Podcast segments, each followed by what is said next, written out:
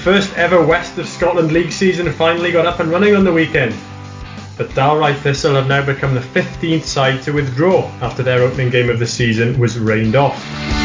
That's left Conference C a side down, but with us we have a manager from that section whose side certainly started on the up. Lanark United are seen as one of the favourites to finish top of the pile, but Jamie Nesbitt's Thornywood United produced one of the performances of the weekend with a 3 0 win at Moor Park. Jamie joins us on the show this week.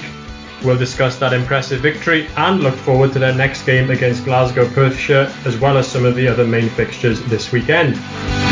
With no relegation and promotion this season, we'll find out just where the priorities lie at Robertson Park. Plus, we'll look back at Jamie's outstanding spell at Royal Albert which saw the club win their first title in almost 90 years. It's all here as we go down the divisions.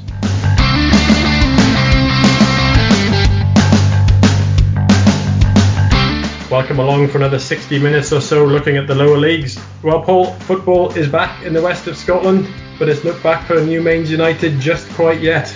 No, it's not. Uh, I looked at the curtains last Saturday and I just knew I just knew there was no chance of the game being on. Uh, Dalry contacted us, I think, last Wednesday and said, "Oh, the pitch is heavy. It could be some doubt." And then when I seen the weather Saturday morning, which was disappointing, and then obviously we tried hard to get a friendly, scrambled around, managed to get a pitch, and I put in for permission, and we got turned down permission because it was. Uh, too short notice. I think the rule's 48 hours, so it was a weekend off for us. Unfortunately, we play Lanark tomorrow. Uh, our pitch is, is, is, looking quite doubtful as well at the moment, so it could be two weeks without it. We said at the beginning of uh, lockdown, I you know, coronavirus is one thing, but we're also trying to get games started now. It's nearly November, so it's, it's always mm. going to be a bit tough, isn't it? Yeah, and there's been more goings on down at Dalry since uh, since your game was called off, and uh, I'm sure we'll we'll get into some more about that shortly. Uh, please do keep the comments and suggestions for guests coming. If you're a club in the lower leagues looking for more exposure, we'd also like to hear from you. Send us any post-match audio interviews you have, and we'll play them on the show. Our email address is downthedivisions at gmail.com. That's downthedivisions at gmail.com or you can contact us through Facebook, Twitter, or Instagram. I'm Chris Ewing, owner of the Caledonian Braves. You're listening to Down the Divisions. Thornywood United manager Jamie Nesbitt is our guest this week. Jamie, thanks for joining us. Thanks for having me, lads. We'll uh, we'll chat some more in a moment, but before we do, we've got the all new Down the Divisions decider. We'll give you four clues for a particular club, then give you the answer at the end of the show.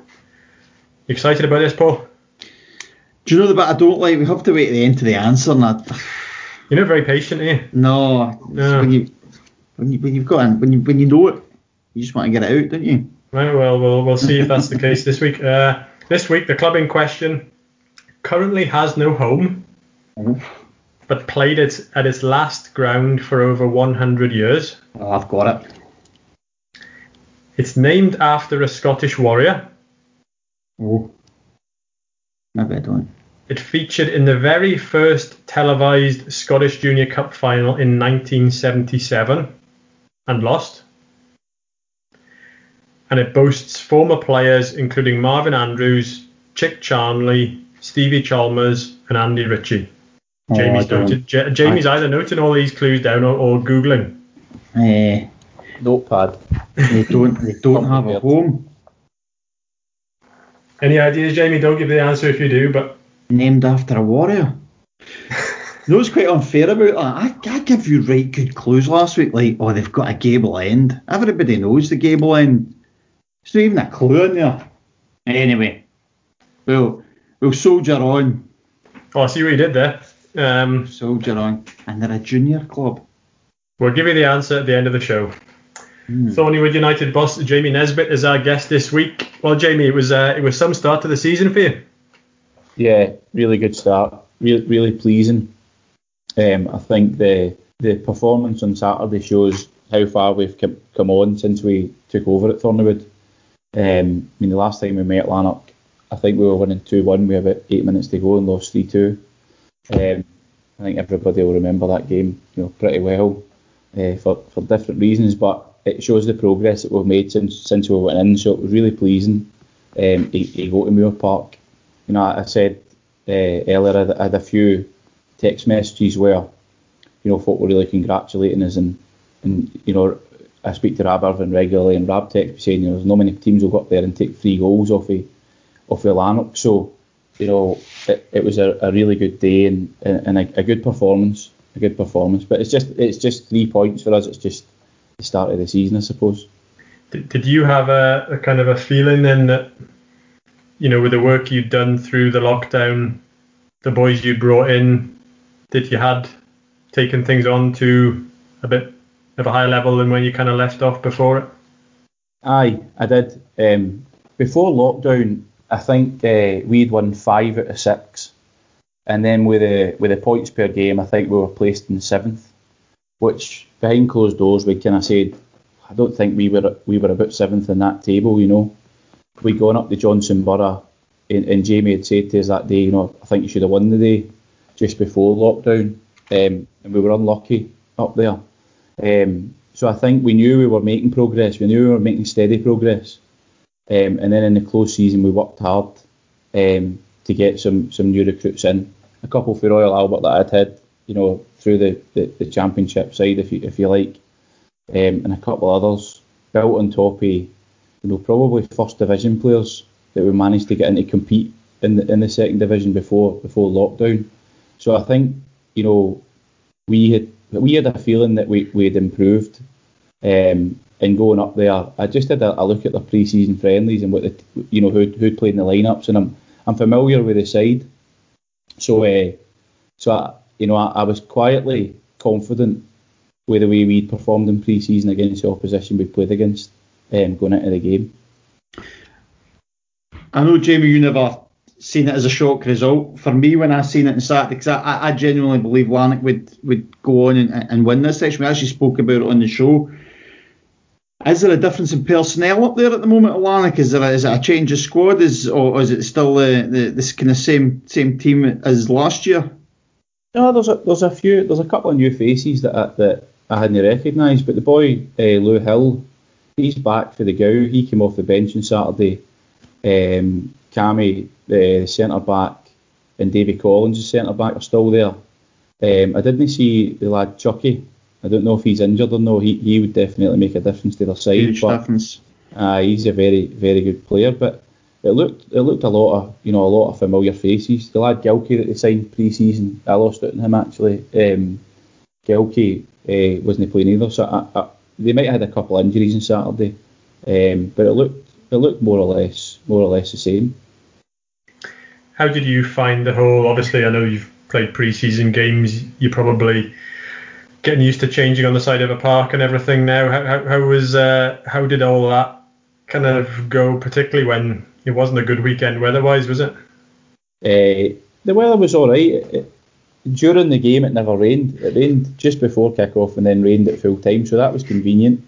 Um, we're just we're just adapting and, and, and getting on with it. You know, I'm for Brigade, so we used to go at the back for the toilet. So um, you know, it, was, it was it was easy it's easy enough for me to adapt it. Everybody for Brigade will want to lynch me right enough. But no, on a serious note, you know, I, I I fought really hard for us to play football because, as I said there, I felt we'd worked really hard to build, and I felt we progressed as a squad. So for me, if we stopped, you don't know what's going to happen with those boys, where they're going to go, where they're going to play you know, and if you're 35 and you're thinking about this is my last season, well, you're finished, aren't you? You're not, you're Yeah. not coming back. So, so it was really important to get football, to get football on. And a credit to the boys. Not one of the boys just came and said to me, Gaffer, why are you handing out strips? This is a shambles. You know, why are we getting changed here? Why are we arriving like this? Nobody's, nobody's came and, and, and said that, which was pleasing. What was the, the view of the Thornywood board? As I say, we've seen 15 teams now pull out. Was it ever in debt? Were you guys ever contemplating not competing this year, or was it something that was just we're going for it and that's it? No, we had a when when they um, remember when they gave the suggestions one one two three Mhm. whatever it was you know I think it was play pause or wait till next year it was something like that wasn't it So we were all in a chat together, and we had a we had a, a chat run about it. Um, and the guys that were willing to commit the committee uh, on a Saturday said, "Let's go." The guys who want to commit but feel it's a risk said, "Let's pause." And obviously, us football managers and football players, we said, "We're playing." So there was enough there to support it, you know, for a, I suppose, reducing of risk or a reduction of risk for COVID to be there on a Saturday to, to, to do the job. Um, and the guys who are who are, you know, feel it's a bit of risk and are, are not willing to go and be there, they're working in the background. You know, so my secretary Ian, I take my hat off to Ian. You know, he's got elderly parents. He sees it as a risk, but he's doing everything in the background. He's doing it like like what we're doing. You know, he, ordinarily you might do this in a studio. We do this over a call. He's done everything with me over a call, signing players, documents emailed, documents dropped off, and I respect that. I think I think you've got to have a helicopter view of the whole situation. I don't think you can you can go and decry somebody for saying, well, you know, we're not playing because you can have your opinion on it, but I think you've got to be respectful of it. And I said that to the guys in the committee. Look, we'll be respectful of whatever decision you make. However, think about it from your point of view. Think about what we've done. Think about what we've built, and then come to your come to your decision on what on what it is you, you see fit. And for us, luckily enough for us, you know, they took the you know what's the players saying, what's the players' view? Well, the players want to play, right? Okay, as long as there's enough there to get on with it, and we do it safely. And let me tell you, there is no club out there other uh, uh, there's no club out there like Thornywood who are following the guidelines the way they're following the guidelines. And I mean that. I know everybody's out there doing what they doing what they, they need to do, but you know, if I've said, could we do this? How do we do that? Here's a workaround. It's there's the guidelines. There's the That's- guidelines. That's fantastic. We had Paul Kelly on last week, St Rock's manager, and he cha- he's changed my thinking throughout the week because I can I, I'm like you. I had the view that whoever didn't want to play doesn't play, and then they come back in, and nobody, and nobody should be punished for that. But do you feel as a club that's competing now, and as Paul brought this up, that I'm not saying we're getting punished, but there should be more for us, the teams that are, have decided to compete, because we seem to be protecting the teams that are not competing. But yeah, we, we, we've decided to go ahead. We feel it's safe for us to go ahead and do it. Yet, you know, at the end of this season, there's not really going to be anything in it for us. I heard the I heard the interview. I thought Paul spoke really really well, and, and he threw up some interesting points around, um, you know, do they really want us to play? Because three of the three of the opportunities are for not to play and want to play. Yeah. I heard that. uh, I, I get his point of view. I understand it. For me, I, I once asked I once asked uh, Rab Irvin about what medals he'd won, and he said to me, "I use my medals as coasters in the hoofs, Jamie, right when I played for him. So as long as there's a trophy and a medal at the end of it, it's competitive for me. And uh, you know, once you've won a trophy, and I've only won one in the juniors, right? I've not got coasters in, in my house yet. But once once you win one, you've got that buzz to go and win it.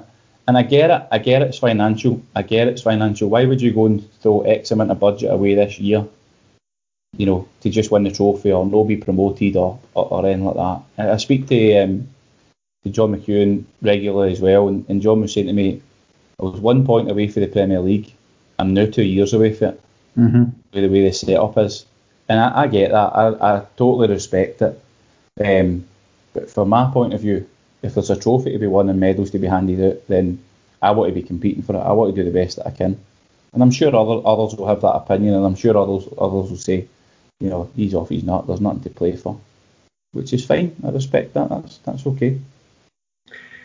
I'm kind of intrigued by that as well because uh, I suppose the other way you look at it could be that you save your budget for next season when promotion and relegation is there, if you like. I mean, have you and the did you and the committee have to have that chat to see about how you how you went about this season, if and when you you did participate? we we've had that we've had a chat. Um, the committee in, in the the beginning have said to me, look, let's see how we go over the next few months. Um, you know, we're no cash rich. You know, they're no cash rich. It's a social club that's that's let out. That's it. You know, there's no big sponsor, there's no big money man at the club, and I've been honest and upfront with the players from the beginning. We don't have a big budget, right? We, nowhere near. We'll have, we would have had nowhere near the biggest budget in the second division, nowhere near it. Um, but we do have a, a small budget for expenses for, for the lads. But I've been honest with the lads and upfront and said, spoke to the committee, they've asked us to look at it, you know, till Christmas, and we'll see we'll see how it goes for there. Now, these bigger clubs that are talking about fans not getting in, I saw an article today talking about the 6th of November where they start trialling getting fans in. I also heard Jason Leitch talking about it might be easier to have fans in smaller grounds to see how it works before we put it into a big stadium. Why not at our level? Yeah, absolutely. They're vast. The grounds are vast. Newmains is vast. Thornywood is vast. The majority of clubs that have came from junior to West of Scotland, they're vast. You could do two metre social distancing, no bother at all. And if you want to try and reduce the risk further by saying, guys, when you're at the game, you need to wear a mask, do it. I watched the documentary about Bury. Um, if you've not realised by now, I'm a bit fit but daft, right? watched the documentary about Bury, and I think it was filmed in the summer, but they were allowed, because they are under tier 6 in England, they were allowed to sell 45 tickets to get people in the ground. If we're in the United Kingdom, why is it different?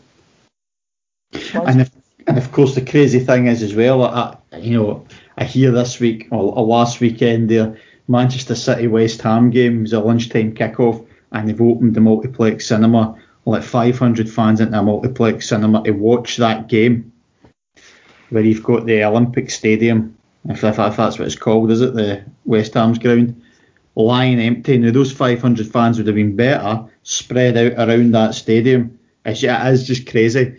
And again, not going back to Paul Kelly last week, we said, you know, his place would be packed out, socially distanced, of course. Yeah. Uh, if you know, if the Celtic fans are not getting in, and likewise, even if they kind of regionalised it a little bit, if we all played in the same kind of league, whether we get the Gow or uh, Lanark all coming to, to Newmains up to Thornywood, we would get the crowds in there, and it, would actually be better. I think. We, I think we would actually see a bit of a, a bit of an upside to it all.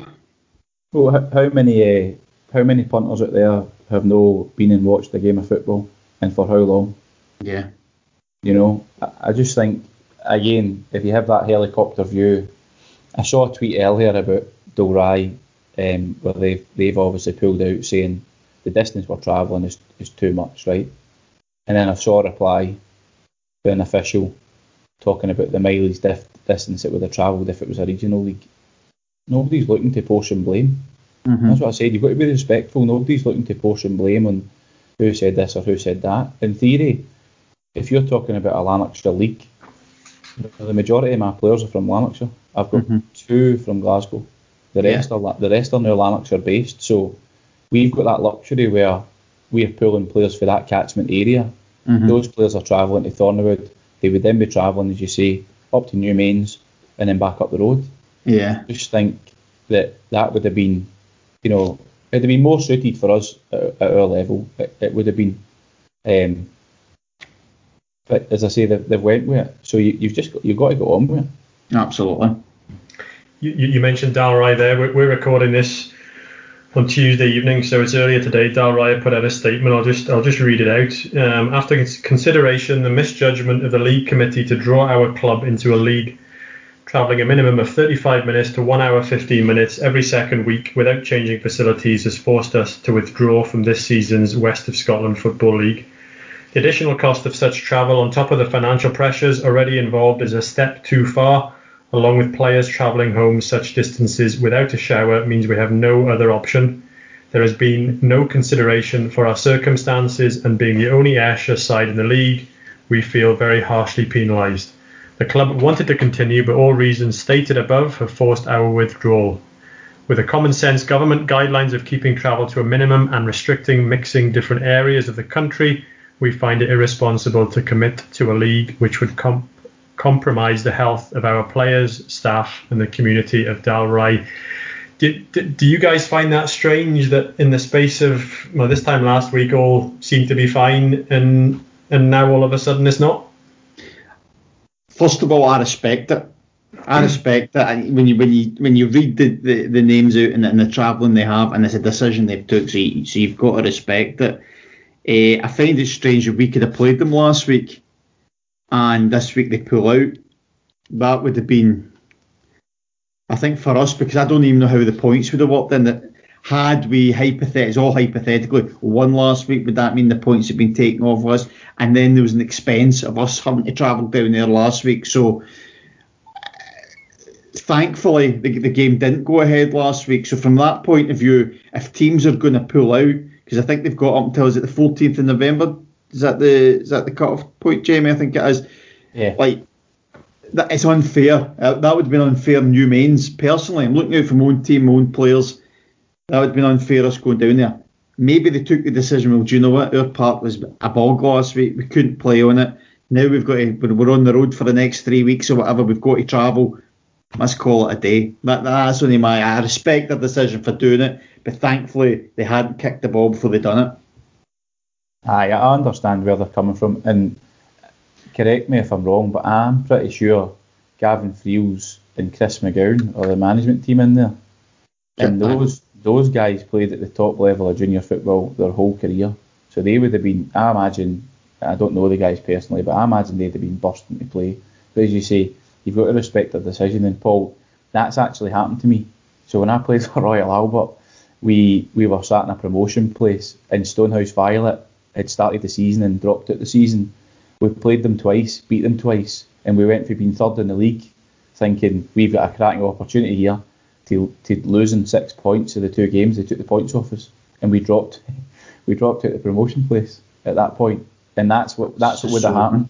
So because nobody else, because other teams had, didn't have the benefit of playing them, winning or losing or drawing, then the points just just come off you. So And that would have been- others that played them that lost the points. That would have been a derby for you as well, was it not up there? Ah, that was a that was a aye, that was the the the, the Royal Albert boys will tell you that's the real derby. Is that right? It's Royal Albert, aye, they'll tell you that's the real derby. But I mean, again, with them pulling out now, it does it does well.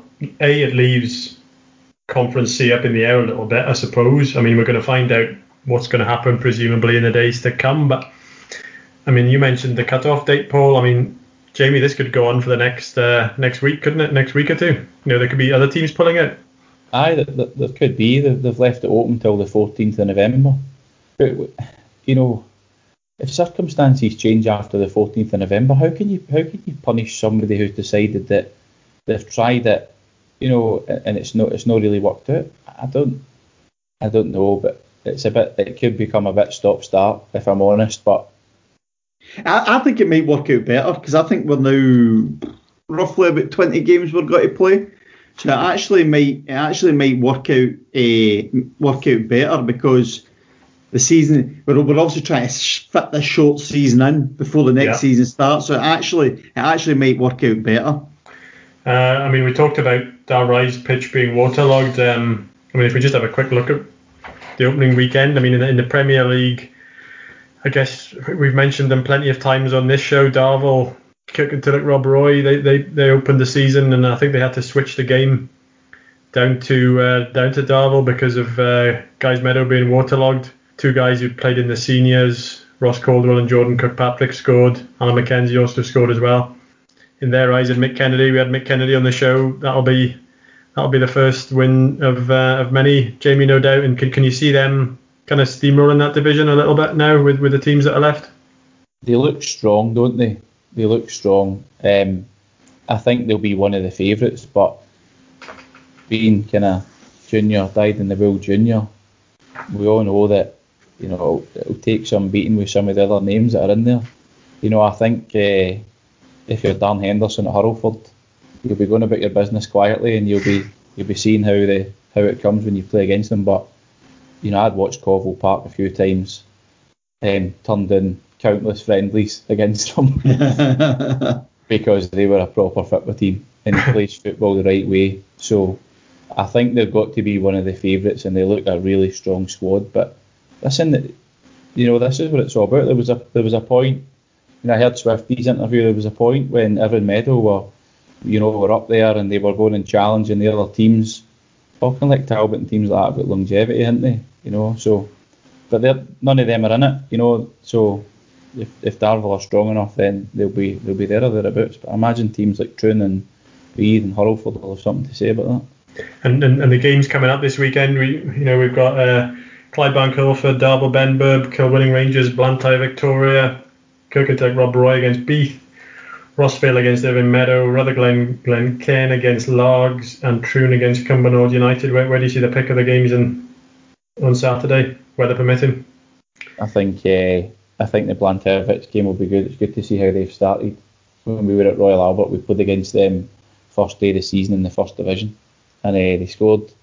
I think they scored the last minute goal to beat us two one. So it just goes to show, you know, what can happen with progression. They're now in the they're now in the top league, and they go and draw at the weekend. So I think that'll be an interesting fixture as well this weekend. Absolutely.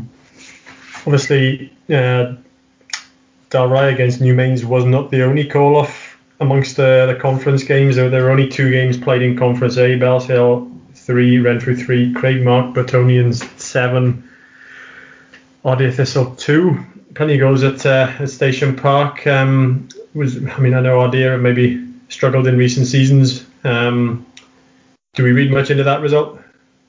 I think we read more into the Bellshill result because I think I'm, I'm not entirely sure, but I think they were possibly 2 0 down at half time.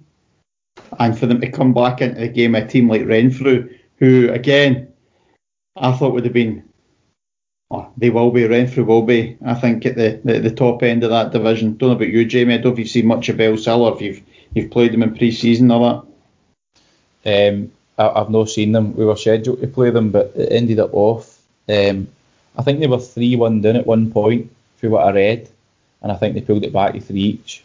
Um, I think Matty Clark scored to make it 3 3. He was another guy I lost it on. I keep yeah. talking about people that I lost it on this season. Eh? Matty's, a, Matty's a good player, aye.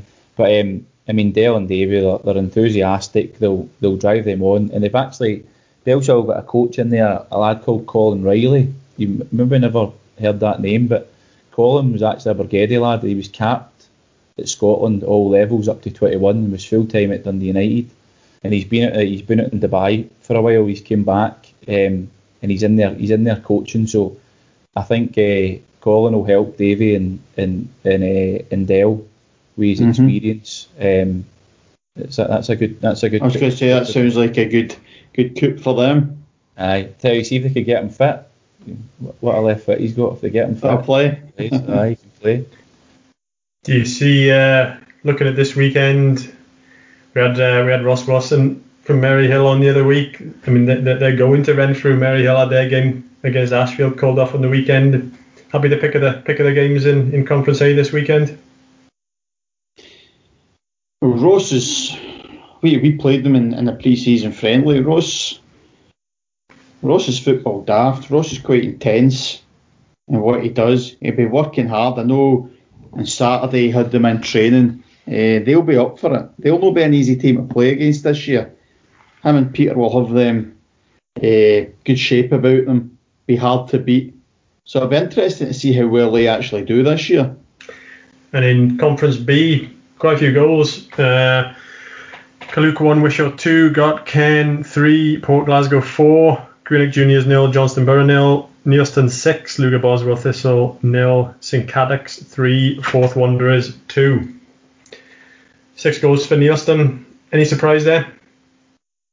I think uh, Lugar have struggled of late, and they? The, the boys down there work really, really hard, and that surface down there's fantastic. You know, we played against them previously, and I thought if they'd uh, chewed the surface up a wee bit, they maybe they maybe get on a wee bit better because it's conducive to getting the ball down and, and actually playing. But they were a really young side, and, and I think probably no no surprise about the result. But I think if they keep doing what they're doing with the young the young guys that they've got there, you know, two three years time they could they could have a you know a team that's been together for a wee while and they maybe maybe start to improve a little. I think Willie Kinneborough will be disappointed at home to Port Glasgow. I think. Uh, I think Willie was in the beach though, wasn't he? Was he away? I think while he was in the beach, aye. Well, do you know what? He's actually scheduled to come on. We, we've actually contacted him to come on. He told us the other week that he was away, but I thought he, would- I actually thought he would be back by now. So there you go. He'll be saying because he wasn't there that uh, that was the result. But no, that that's a result that surprised me.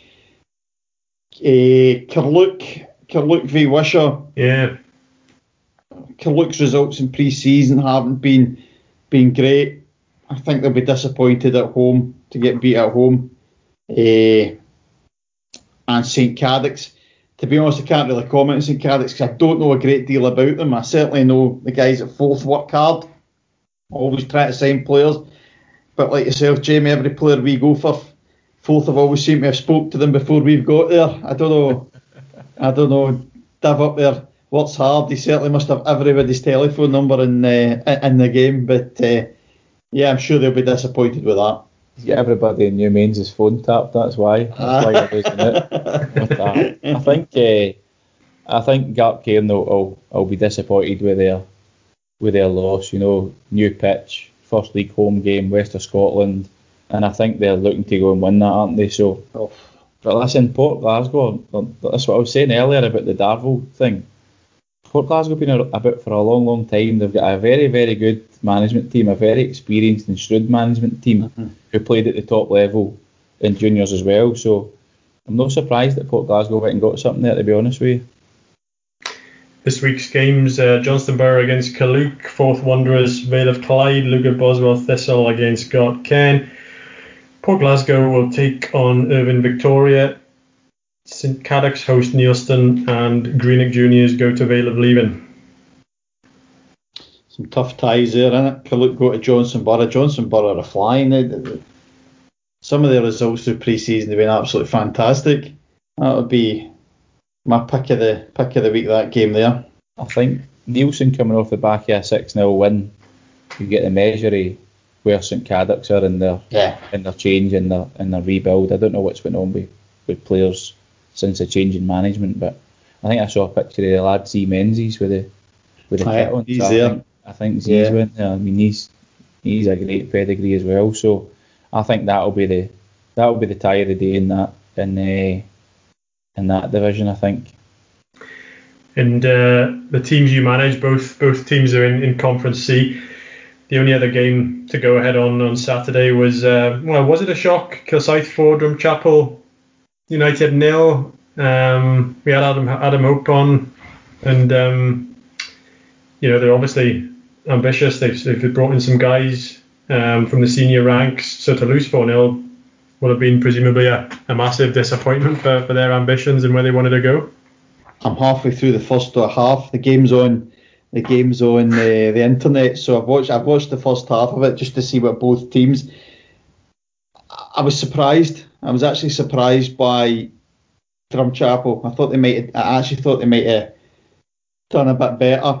Uh, Kilsyth just played really well. They've got a style of play that they want to play. They stuck to their game plan, and actually moved probably moved Drumchapel about a bit, found the spaces down the sides, crossed the ball in. And actually, I'm at two goals in at the moment, and the tap-ins that they're going to be absolutely disappointed with.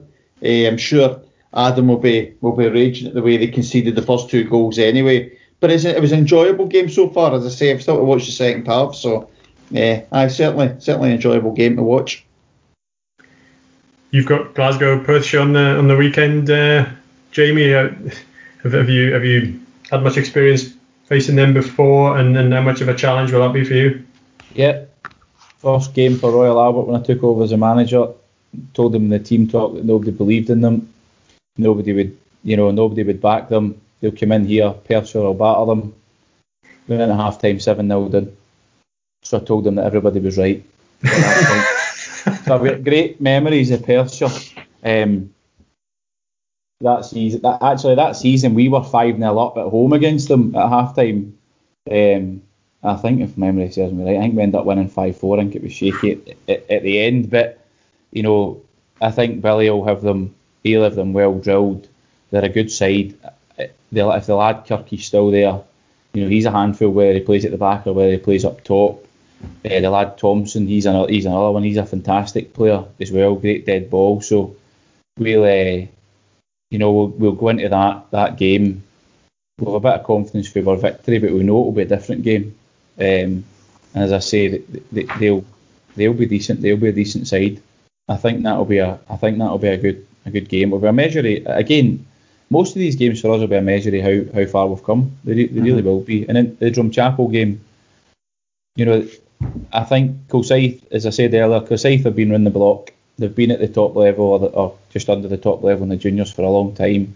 Willie Sawyer scored a hat trick, didn't he? Mm-hmm. He scored over hundred goals easily in the juniors. I know, I know, Big Stewart, uh, assistant manager, pretty well. He came and done my wee turn at Royal Albert when we were struggling.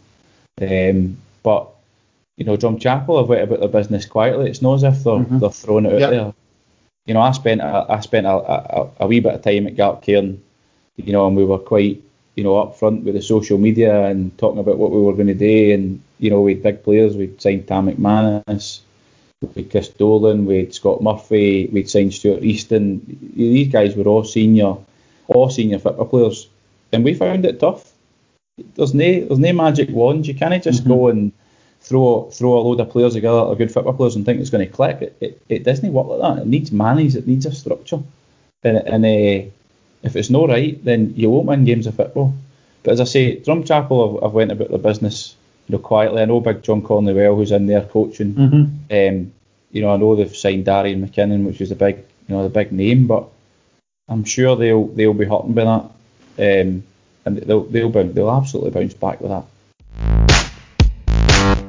I'm David Gormley, manager at Rossvale Football Club, and you're listening to Down the Divisions. Port Glasgow have re-signed striker Daniel Bamford on a season-long loan from Kilbirnie Ladeside. Maybole have brought in two new signings. Corey Howard and Cammy Marlowe have joined this week. Maryhill have added goalie Lewis Sanderson, the 20-year-old former Queen's Park and East Kilbride keeper, impressed during pre-season and Lugar Boswell Thistle have appointed Greg Gallagher as their new boss. Greg has previously managed Craig, Mark, and Girvan. He's brought in Andy Reid as player coach. I'm Joe Rossi, player coach of Vale of Leithen. You're listening to Down the Divisions. Our guest this week is Thorniewood United boss Jamie Nesbitt. Um, we'll come on to your achievements as a manager in a moment, Jamie. Um, but, but playing wise, for those who don't know, your career was cut short by, by a cruciate injury, and, and, and did that kind of speed up your move into the dugout? It did, aye. It did. Some will say my belly cut my career short. um, I'll say it was my I'll say it was my, my knee injury. Funnily enough, I actually snapped my cruciate playing against Newmains. That was oh, really? what happened. I snapped my cruciate playing against Newmains. At um, Newmains? Uh, uh, no, we were playing at Gasworks. We were sharing with Larkhall at the time, um, and that that kind of pushed me. That kind of pushed me forward. Ian McCluskey, or Pusky as he's known in Larkhall, Pusky was a manager with a, a guy called John McDonald, um, who was the assistant. It was just it was just the two of them, and he, he just said to me, like once you once you become a bit more mobile, do you fancy getting do you know do you fancy getting involved? Um, that started with you know, warm up at training and doing this and doing that and I'd always had my own ideas. I always wanted to go into coaching. Um, you know, a lot of people say he's a better coach than he was a player. They're probably right, but um, but I always wanted to get into it. I always felt I was pretty organised as a player. You know, I, I, spoke a lot when I played. You know, for, for a young age, I always organised, so I always wanted to get in it. So that kind of that kind of fast tracked me, fast tracked me into it. And the guys at Royal Albert were brilliant with me. They, you know, they allowed me, they allowed me to go and take sessions you know, once they seen that I wasn't messing about, they allowed me to go and take sessions, you know, straight straight away. So that kind of that helped push me on the on the road to coaching. I actually came back for the injury and played ten games. Did you? As as a as player coach, I and funnily enough, the first game back was Newmains at, at, at home, so that was a bit of, that was a bit of a nervous one. But as I say, I only managed to I only managed to play for ten games, and he was fine, but everything else was sore. Everything you know, I, I was I think I was 32. Everything else was sore. Um, so I, eventually, I got the opportunity to go to Gartcairn as assistant manager, and I thought, well, I'm wanting to give this a good shot, so I'll go and take that on. That's a bit of progression. I'll go and take it on. How did that come about? Assistant manager at uh, Gartcairn. Who was the who was the manager there at the time? Uh, Gary Johnson was the manager at the time. Uh, during pre-season, uh, the lad Billy, apologise, I forget his surname, but Billy had phoned me and said, look, we're looking to get some experience in. Would you come in and be a player coach? And I said, look, Royal Albert have been great with me. I'm, I'm going to stay there. There's, there's no need for me to come up to Gartcairn and I'll stay. And then um, Gary Johnson had heard that I was thinking about uh, hanging the boots up. My mate Dolsey, who's my assistant manager now, Dolsey played there. So Dolsey got Gary on to me, and you know, a couple of weeks, he took a couple of weeks and he, he talked me around, and I thought, right, I'll, I'll go for it. You know, they were big, they were ambitious. You know, they had all those players there. Um, so I thought I'll, I'll, I'll jump at the chance to go and work at them. And do you know what? See, initially, initially, I'll be honest, I regretted it because I thought, what have I, what have I done here? I've went for being a player at Royal Albert for a long time, great chance to go and coach, you know, back playing, and then you go, you go there and you walk. Initially, I regretted it, but see now, you know, having managed for a few years, that stood me in great stead. See that stint there, it was six, eight months, stood me in great stead because I walked into a changing room full of, full of great guys, by the way, but full of egos and demanding. Wow, so demanding, demanding at training. I hadn't, I hadn't seen a level like that before. So demanding at training, and it wasn't it wasn't Billy big time stuff. It was just so demanding with regards to the way it should be, the way it should be run, how professional it should be. And that, in the beginning, I thought I've I've made a, a backside of this, but that actually stood me in good stead for when I became a manager, having that And- and- experience. And how old were you then? Yeah, I think I was 30, 32, 33. Right. Because it was when I just finished playing with Royal Albert. So 30, I think it was 32, 32, 33. Um, so that that was. I look back on it now as, as a as a really good experience. And you know when we did win the league, you know we picked we picked Gartcairn A. I, I know I'm laughing. I'm laughing because um, Alec McDowell. You, you'll know Alec. Alec's Very a very well. very nice guy. Another another demanding guy. Another passionate guy. But Alec turned up at our, at one of our games. I think it was one of the evening time uh, Times Cup games. He turned up a bottle of champagne for us. So I was, I was you know, it was a, a real a real nice gesture. But as I say, that that experience initially I thought, what have you done? But after that, you know, it, when I look back, it stood me in good stead on how to how to deal with the players and other players that I've got now. It, it stood me in good stead. First time I've ever heard Alec McDowell buy a drink. Some, I think it was a Christmas present somebody gave me. He just it was a chucked it pass me on, wasn't it? it was a, he did, Aye. Alec doesn't drink. Uh, no, he doesn't. That's right. He just chucked the bottle bag away at the motor. So it was a pass. it. I'm only kidding, Alec, if you're listening. I'm not really. I, I take it then when uh, when Royal Albert came calling to ask you become you know, to come back and become the manager, it didn't need a lot of uh, consideration. I was at Cambuslang at the time, so I finished up at Gartcairn, right? And Paul McCall phoned me and he said, "Look, I've uh, I've got a small ban hanging over my head, um, and I need somebody to help me out. I need somebody to do some coaching for me during the week. I think the, the, the coach was due to get a hip replacement as well, so I was actually quite lucky.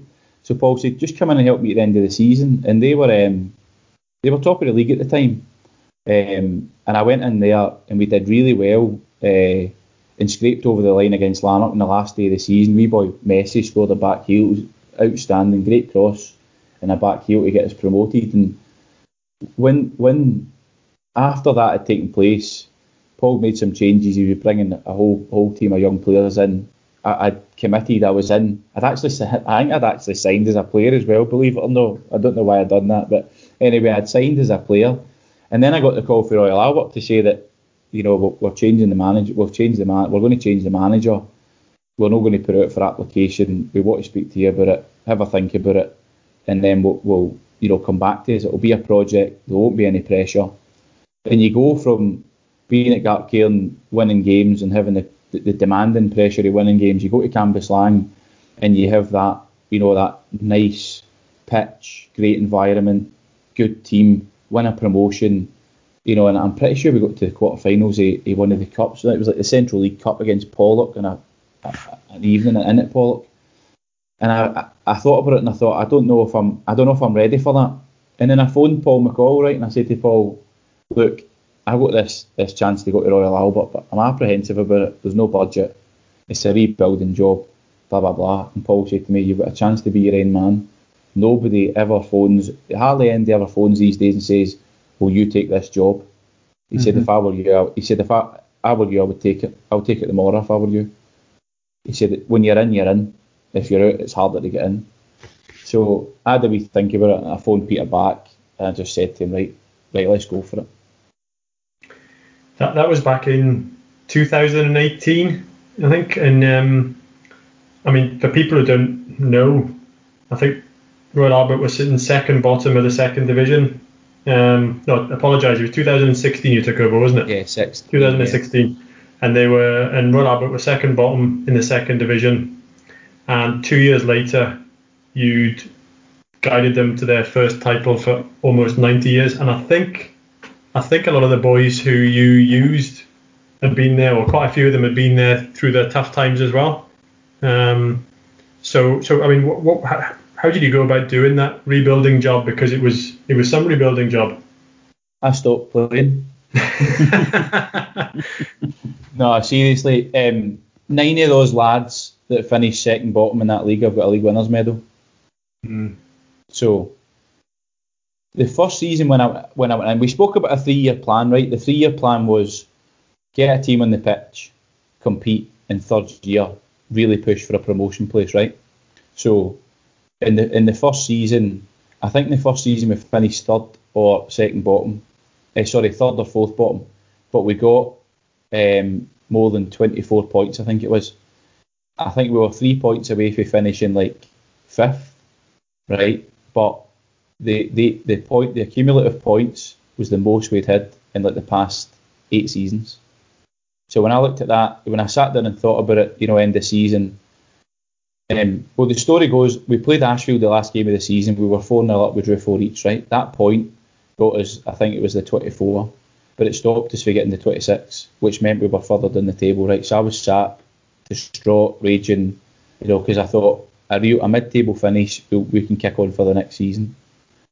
But when you looked at it, for the seasons we hadn't we hadn't picked up those points, and then you go and do that in your first season, that was that was real progression. But I couldn't see, I didn't see that at that point. And then I sat back, and uh, at that point, I tried to sign uh, three players, right? So I tried to sign Chris Dolan, who's who's my assistant, as I mentioned before. But Chris chose to go for Gartcairn to, to Rossvale and play a league up for the rest of the season. I tried to sign a lad called Stuart McFarlane, who's a left back that I played with at Lesmahagow. And I thought they would add a bit of experience and a bit of steel, right? But it wasn't the, the two players. It was down to the fact that over the pre season, we got together, we eventually got those players in for the second season. And we got through a, a tough patch where we'd won, I think we drew against Lanark and then we won seven. And then I think we lost our pitch because the, the, the drains collapsed. So the panic set in. Right. Where we're going to play, what we're going to do. Um, so all that season was a challenge. But initially, initially I felt the season beforehand we'd scored well, right? But we conceded a lot, and I thought we, need we need, as the saying goes, some LTs. We need some LTs at the back. And with a lad called Fraser Stobie, who was pretty young, um, but old and old in the heat, um, playing at the back, and with a lad called Barry Murdoch. Barry Murdoch's an exceptional football player, right? He, he was a Gow's captain. He'd won the league. He'd been promoted on numerous occasions with the Gow, and they two there were solid. But I felt left and right we needed a bit. We needed a bit more.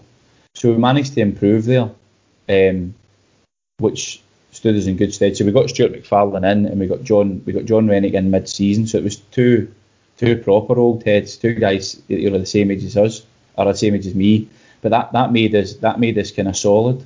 And middle to front, I, I always felt we were good. Even when I played middle to front, I always felt we were good at Royal Albert. But we just won the that you know that old head at the back where we were streetwise at the back, and uh, and the, the goalie, big Craig Smith, he's my goalie coach at Thornwood now. Big Smiggy had an absolute season of his life, and I mean a season of his life. And that guy, if anybody deserved a medal at that club, it was that guy. He was there for 13 seasons, and eventually won the league, obviously. I think that was my first year at New Main, my first year managing it, the the juniors. Would I be right in saying that that team you had, they were a group of pals, weren't they? They were all they, they were the local lads. Did they all know each other? Because it was a. 'cause I always remember them in the clubhouse after, and I knew one or two of them that was in the team, but there was something. They just won games, didn't they? I always remind the Gartcairn guys, right? See that league winning squad? Nine of them were for Coatbridge and Airdrie. Is that right? Yeah. Nine of them were There for go. Coatbridge and Airdrie. No, that's no, you know, the Gartcairn, you know, they didn't. It's me being, it's me being flippant, right? But those guys, some of those guys had played together for a long time. Barry Murdoch, Scott McLaughlin had played together the whole time. Alan Campbell, uh, boy Aldo, is actually from Larkhall. That's was, right. I think he was the only boy for Larkhall. Was he the right back He was a striker. striker? He's a striker. Uh, John Rennick was the right back. He's Fairdrie. Fraser Stobie's Fairdrie. So the, the back, three of the back four were Fairdrie. One was from Motherwell, and the goalie was Fairdrie. so, you know, they, they boys had played together. They gelled together. Um, you know, there was there was no magic wand. It was it was mainly mainly about us getting organised, getting organised, knowing how we wanted to play, and sticking to it. There's something crucial as well. You're missing out. Those boys never get paid. They boys were. Were and am I right in saying that? There was other teams round about them. Gartcairn at the time were going for it. Were, were on a was on a really good budget. For, for you to do that and achieve it with with the resources of the budget you had was really a miracle, wasn't it? Because historically, Royal Albert had been where, where Newmains were as well, looking at the always the bottom bottom end of that division. Uh, it's a real Roy of the Rovers, right? So there was a few guys who remain nameless who started saying they, they're paying the players, they're paying the players. Nobody got paid, right? This is what happened. So when we went to an away ground for a raid within a radius of what was agreed, right? The driver got a tenner. That's what the guys got. The guy got a tenner to put petrol in his motor, and you have no idea how much pressure I was under to get five in a motor. And if somebody turned up one in a motor, if somebody turned up one in a motor, I wasn't getting my tenner if I drove. So there was not one, there was not one pair, uh, player got a signing on fee, got paid or anything like that, which was incredible. For what we done was incredible, especially with the with the teams that were on about us. There not only Gartcairn, there was other teams in the league that were that were paying decent money. You know, and it, it, it just clicked. It was just one of those where it clicked. We went on a run, as I say. Do you know? Do you know the day that the, the day that everything changed? Right, we scored a last minute penalty against Lanark to get a draw, and we went into the changing room, and the boys were celebrating, and the lad Dogsy came in, and he just he just he lost the plot. We're not celebrating a draw. I'm not here to celebrate draws. And that was the day I think where it clicked. I think all the boys run about thought, and even we, we Peter said to me, "Oh, he's a bit he's a bit full on, Jamie. That's a good result. I'm like that, but that's that's standards. That's standards. And to be fair, the boys for that day on, they, they, they weren't going to they weren't going to lose a game. They weren't going to lose a game. We never lost a game that season. We drew two, won the rest, won the league by one point. And also, I think credit to that team, they go up and they stay up. Yeah, You know, that's to, to do that from the position where Royal Albert had been in. Again, he's talking Royal, that's miracle stuff. Aye. Again, we, we, we strengthened. So when we went up, again, no money. I managed to sign. I managed to talk uh, Ryan Sullivan, guy called Sully, played with Hurlford and he played with um, with Shotts. I managed to talk Sully into coming to us. I managed to talk Simon Eels into coming to us. And Simon had played in the Premier League his, his whole career and been senior. But he'd been injured. He'd been out. He'd been injured. He was looking to get back into it. He's he's friends with my brother-in-law, and um, he he went on he went on and improved us as well. Or those guys went on and improved. That caliber of player. Um, And did you But- keep your core squad then? Aye. Uh, I, we, we only we lost. We, I only let I only let um I let two go, um, and I'm pretty sure I'm pretty sure we kept we kept the rest. Um, I let two go because I, I knew we were bringing in, and I knew it wasn't going to be fair to just leave them hanging about. Uh, I was probably too loyal with them, so I, I, I just I let them go. I don't know if it was that bottle of champagne you mentioned Alec had given you, but um, just uh, around the time that that title was confirmed, did you have a bit of an incident in the uh, in the dressing room with a bottle of champagne? Me, Yeah. No, I've been chucking champagne about for years, of course. Oh, I, I, I, was I was reading something earlier. Did you not slip full length across the dressing room or something? Is, is, is, are these uh, rumours uh, not true, uh, Jamie? No, somebody sneaked somebody sneaked a, a bottle of champagne over to me for me to go go about the players, right? And we're in we're playing at a look at this point, and I've turned, I've started shaking this bottle of champagne. I've turned to go and start spraying it in the players. I've turned, I've got, still got my boots on, right? I've turned, I've jumped and I've went to go and spray the champagne and I've slipped in my boots right up in the air and held onto the bottle of champagne, landed, cracked my head, cracked my arm, and the champagne never the champagne never sprayed. Unbelievable. As I said, no experience with champagne at that point neither had. So aye, that was uh, that was funny. Aye, that was funny. Uh, and, and, and I mean, when it came to leaving, I think Royal Albert was sitting seventh in in the first division did did you just feel as though you'd taken them as far as you, you, you could take them, if you like? Did you kind of reach that, that glass ceiling? Aye, I think I heard somebody saying, I think it was Swift, I heard saying everybody's got a shelf life, and you know, I, am fond of the guys at Royal Albert. Um, we uh, we did really really well, um, and I, I wanted to I wanted to move on. There was a few things that happened right we tried to get players in, we couldn't get players in. We, but I always knew that finance was an issue, right? So I took that on. That was my responsibility. I took that on. And as I was saying earlier, I think it's uh, uh Dolzy is quite friendly with Stuart Livingston. I think it's Stuart Livingston to come in and play for me. I had to get Martin Hartley, who was my who was a coach for us, but had moved on to Dundee 18s. I had to get Martin to come in and play for me to help me out.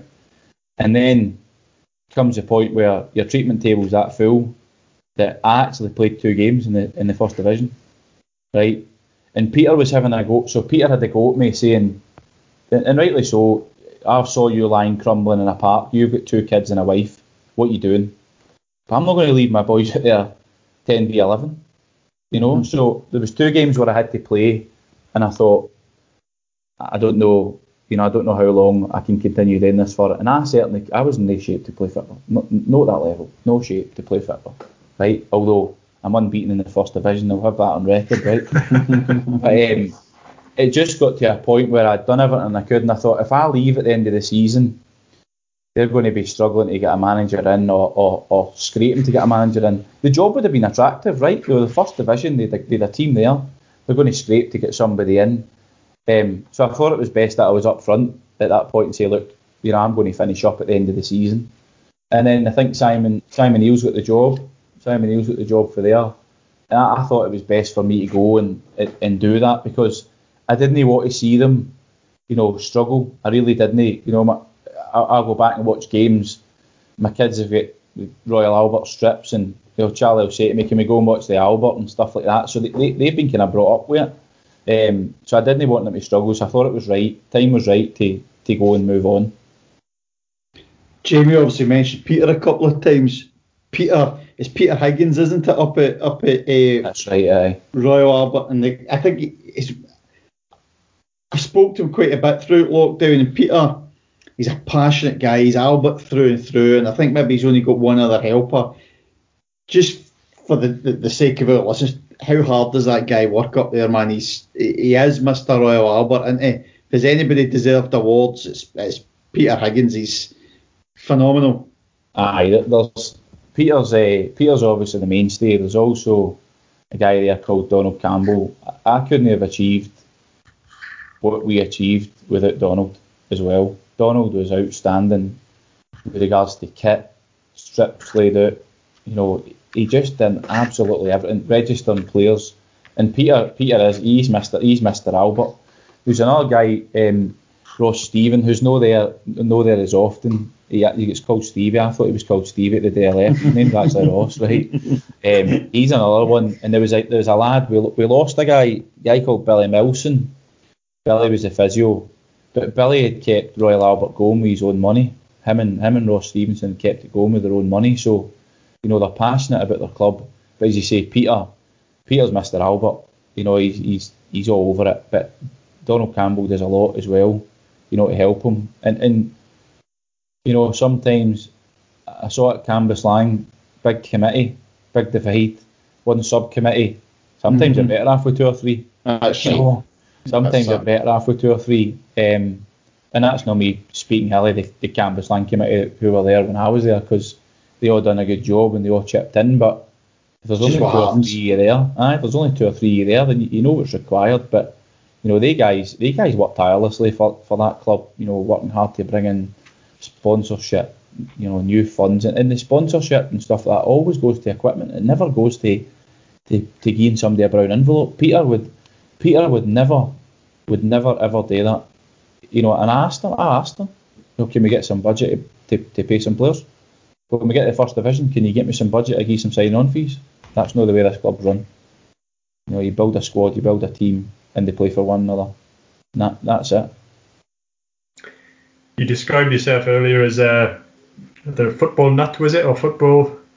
What was the phrase you used? They used to say um, football crazies, football daft when I was a when I was a kid, a young kid. So leaving leaving Royal Albert. I mean, how, how long how long were you out of out of the dugout for then between going to Thorniewood? Uh, I think it was maybe three or four weeks tops. Or was as soon as that? I was going to say. I mean, Aye, so I told Danielle, that's it, I'll, I'll relax. You know, I've been full on. Like, like management, Paul will tell you, management, it's no part time. You don't, you don't stop. You do not stop. It is absolute constant. If it's organising something for training, if it's trying to get somebody in, if it's working out what's happening on a Saturday. I mean, we, I'm sitting on Saturday night, and it, I'm not a great drinker, right? I'm two can Dan as well, but the the um, Saturday night I'm sitting on the on WhatsApp to Dolsey talking about things that happened on the Saturday, and straight away it's what were we doing Monday? No, it's what you what you want to do. What do you want to work on? I want to work on this. I want to work on that. It's non-stop. It's non. I, I, honestly, I don't know how Janine hasn't put him out and moved Danielle in with her, and I move in with him because it's constant.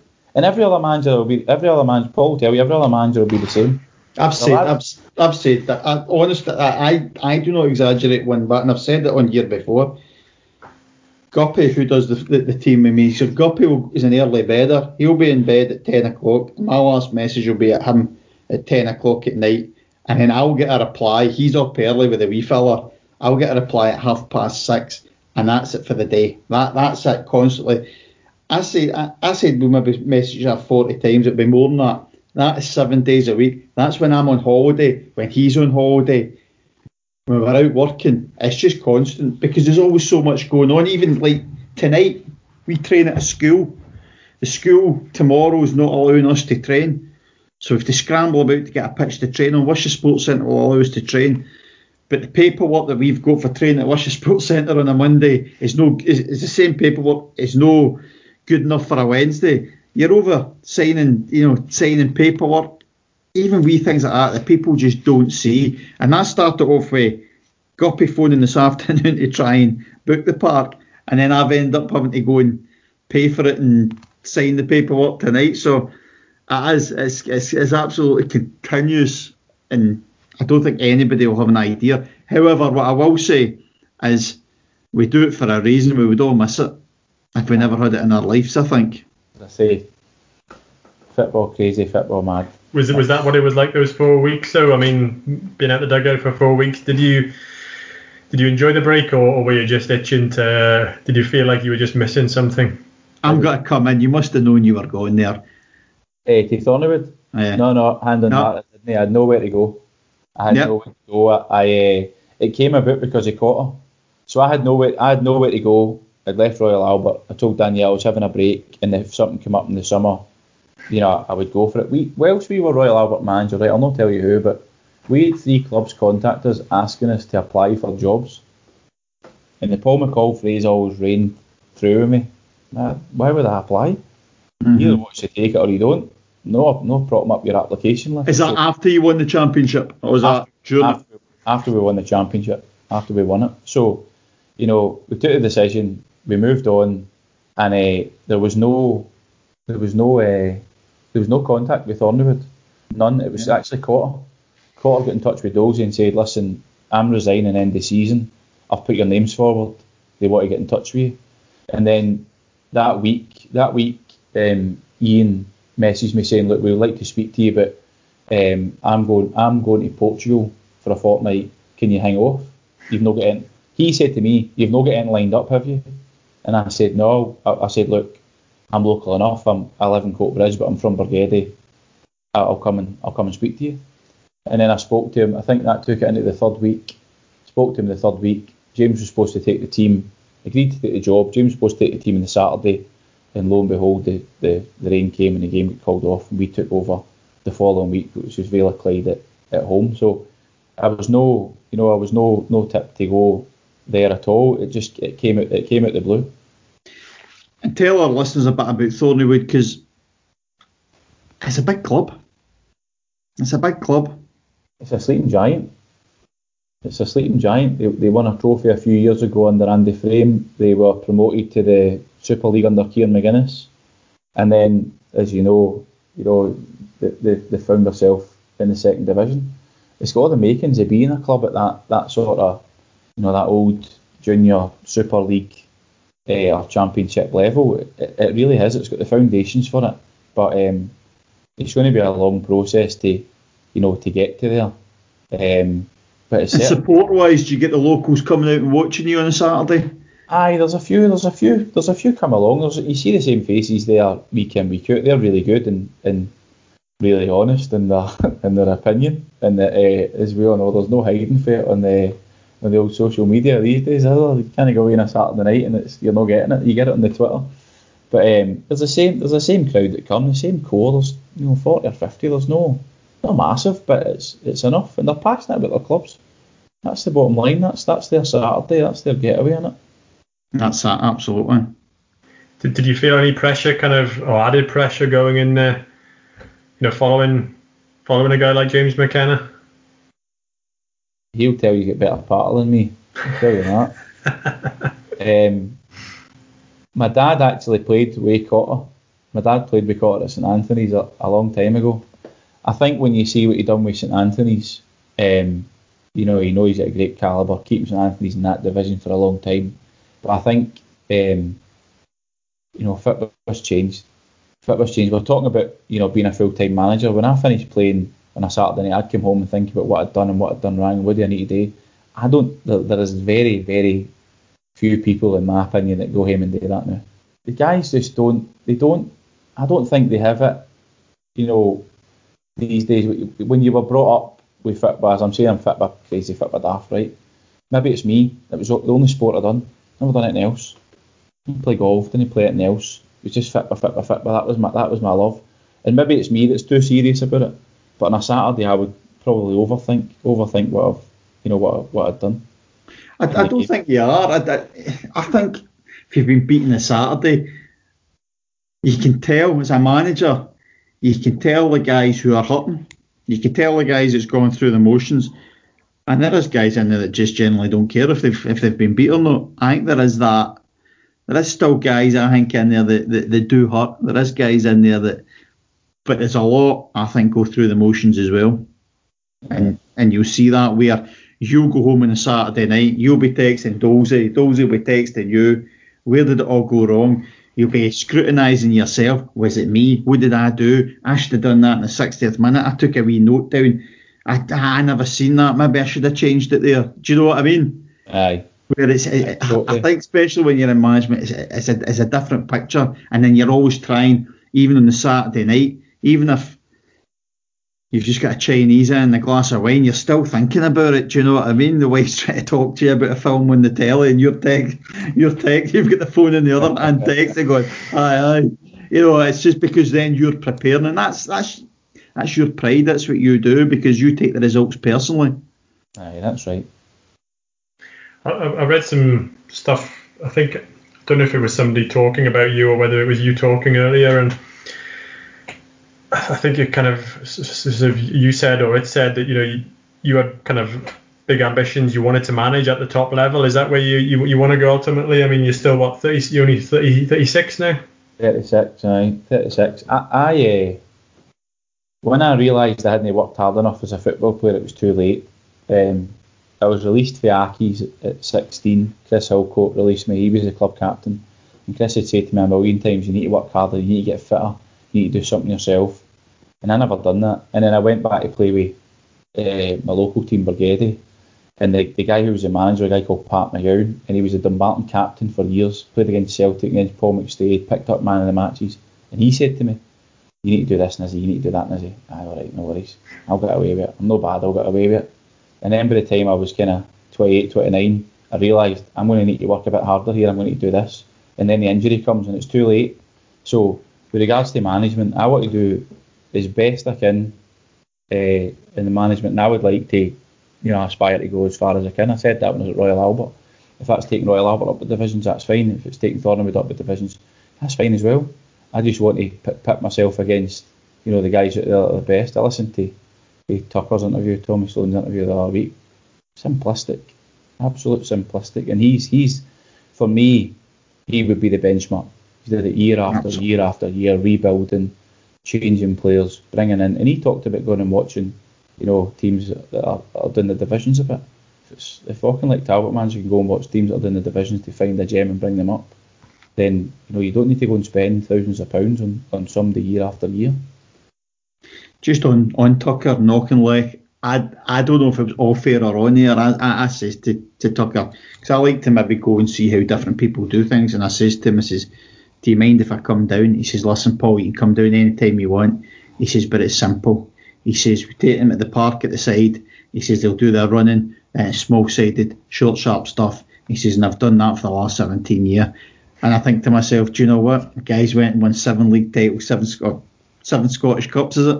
Do you know what I mean? You think to yourself, what was your style, Jamie? You hands-on coach on on the training field? Did you have Dolsey doing a lot of the stuff? How how does it work for I've yourself? Always, I've always had um, I've always had a couple of people with me, right? So I usually take a step back, but this year it's just this year it's just me and Dolsey, so I'm more hands on this year. Um, but previously, as I, you know yourself, you go to training for an hour and a half. You know, the the boys are working all day. You want to keep it nice and simple for them. You want to keep it enjoyable for them because the last thing you want, the last thing I hated was coming in from my work, getting a quick bite to eat, going over to Royal Albert or over to Larkhall, sorry, training and getting ran for an hour.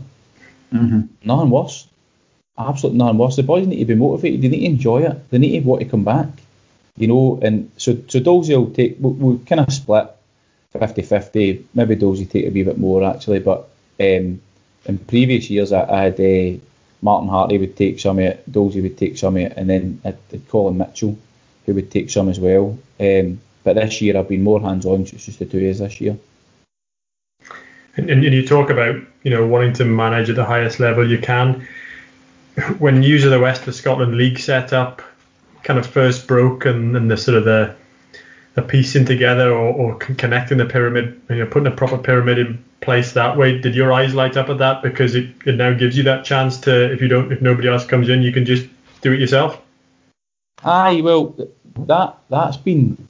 I've always thought. So I work for a company that's predominantly English, right? When I say junior, they go, "Oh, you're ten year old, eleven year old, twelve year old." Like, no, it's non, it's non-league, it's non-league to you guys. So that I was uh, excited about the fact that, that that would open up now. As the conferences are just now, it would take a few years for you know for Thornwood to get there. It'd be challenging for the, the lower league status, but I mean, I'm happy and I'm happy enough to go and, and try and pick my wits. You know, if it's West of Scotland Premier League Junior, then then fair dues. I listened to a, a podcast.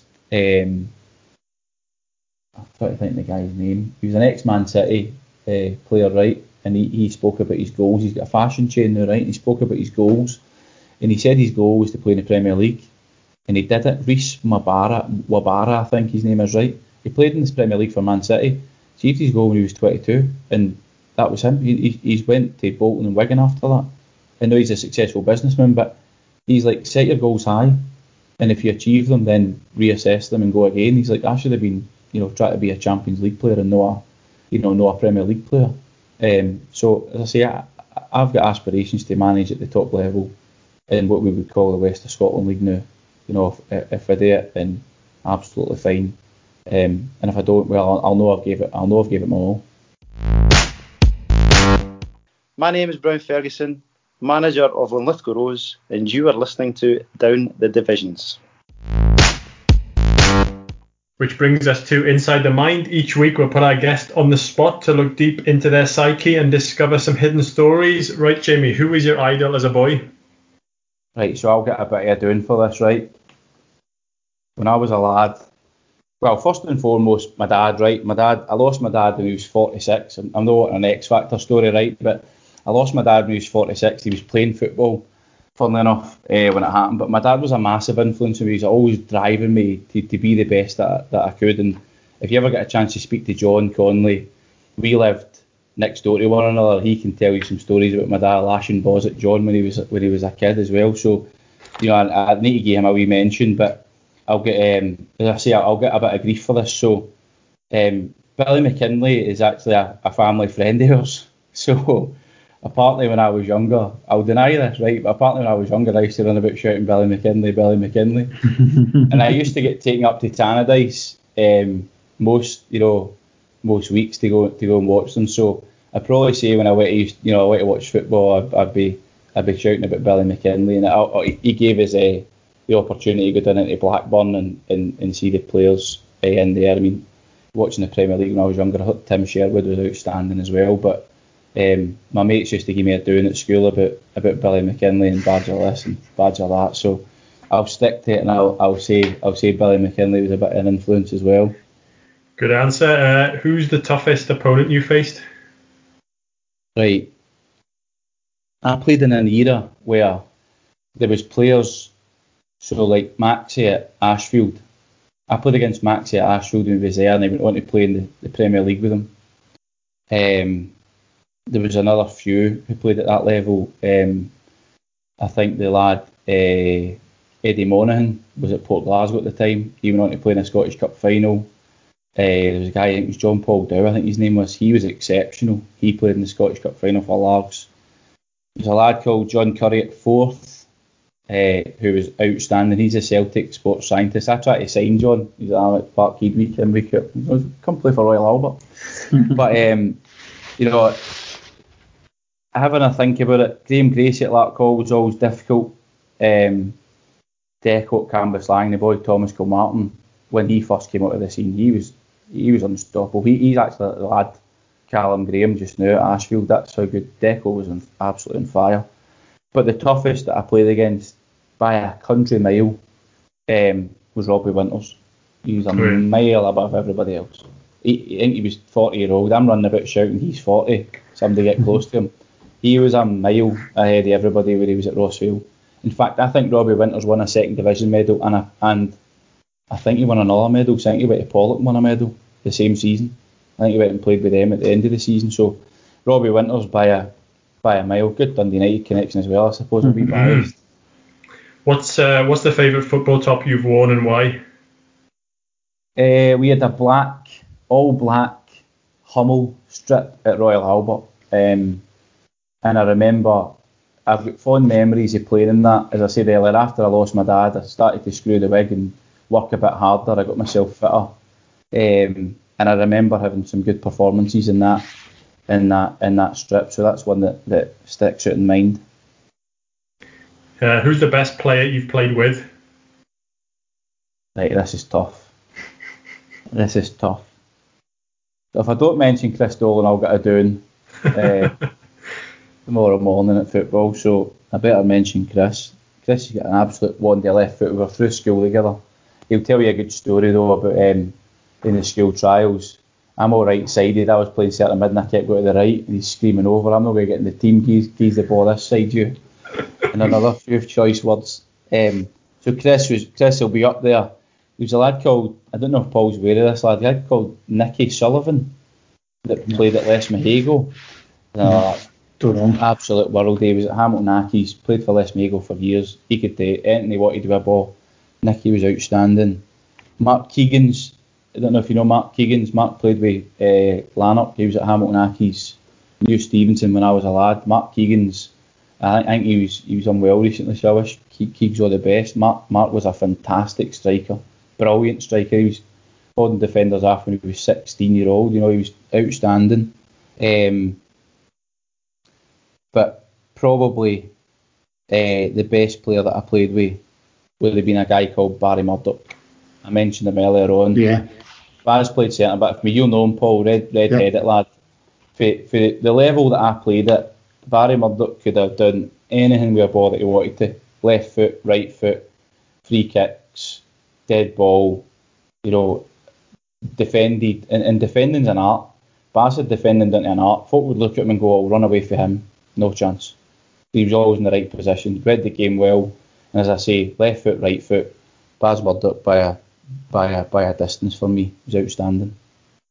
And what's the best practical joke you've seen played? Right. This is a family show, isn't it? Yeah. um, that's that's tough. It let me um, let me paint a scene. Right, so I used to play for Forth. I dropped for Forth to play with Royal Albert. Forth challenge for promotion the season before, and I go to a, a team at the bottom of the league. So I'm up at Forth, want to prove a point, right? Paul Anderson's the manager. I'm running about trying to kick everything and header every ball and all the rest of it. And our captain David Dixon's injured, so David Dixon's in the changing room and has a wee laugh. So full time we lose, we lose full time. I'm in.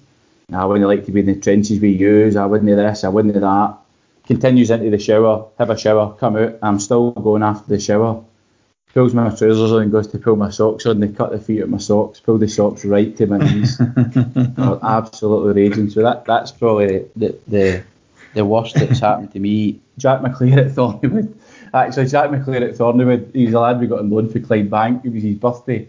I can't remember what age. It was a wee milestone birthday, but the boys wrapped the boys wrapped his motor in, in cling film or, or pallet wrap the whole motor.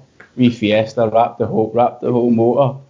Um, but one of the funniest things, the one of the funniest things that I've seen, right? My brother-in-law played with Swifty at, at, uh, at Irvine Meadow, right? And one of the funniest things that I've seen, we went to the me, my wife, my brother-in-law and his, his missus, we went to the Irvine Meadow Player of the Year dance, right? It was a Carberry, and the guy that was singing looked like Cammy. You know, if it's Soccer Saturday, right? The guy's spitting image of Cammy. Chris Kamara. But they come to a they come to a bit where they're doing a raffle draw, right? And the the, the guy in the committee gets up and says, number 14, that's the kettle, and number 20, that's the whiskey, come on.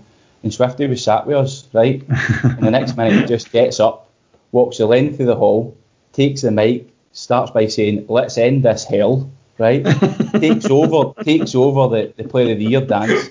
It was like stand up. I'd never seen anything like this before in my life. It was hilarious. It was like stand up. So he starts doing the raffle and shouting folk out, but his folk are coming to get the raffle. He's destroying them about their haircut, what they're wearing, telling folk at the back to sit down and all that. And I think actually he moved to Paul. I think he moved to Paul, Paul after that. But for one of the funniest things I've seen in junior football maybe not a practical joke, but Swifty taking over the Player of the Year dance at, at the Meadow and uh, and taking control of it was was hilarious, absolutely hilarious.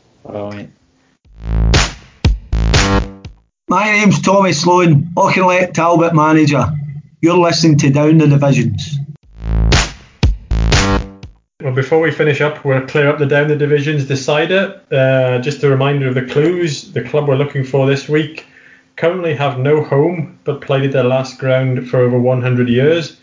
They're named after a Scottish warrior.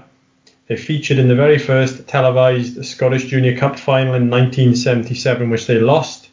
And their former players include Marvin Andrews, Chick Charnley, Stevie Chalmers, and Andy Ritchie. If, I mean, Jamie's football daft, so I think the pressure's on, Jamie. I know the answer because you dropped a clanger. By mentioning them earlier?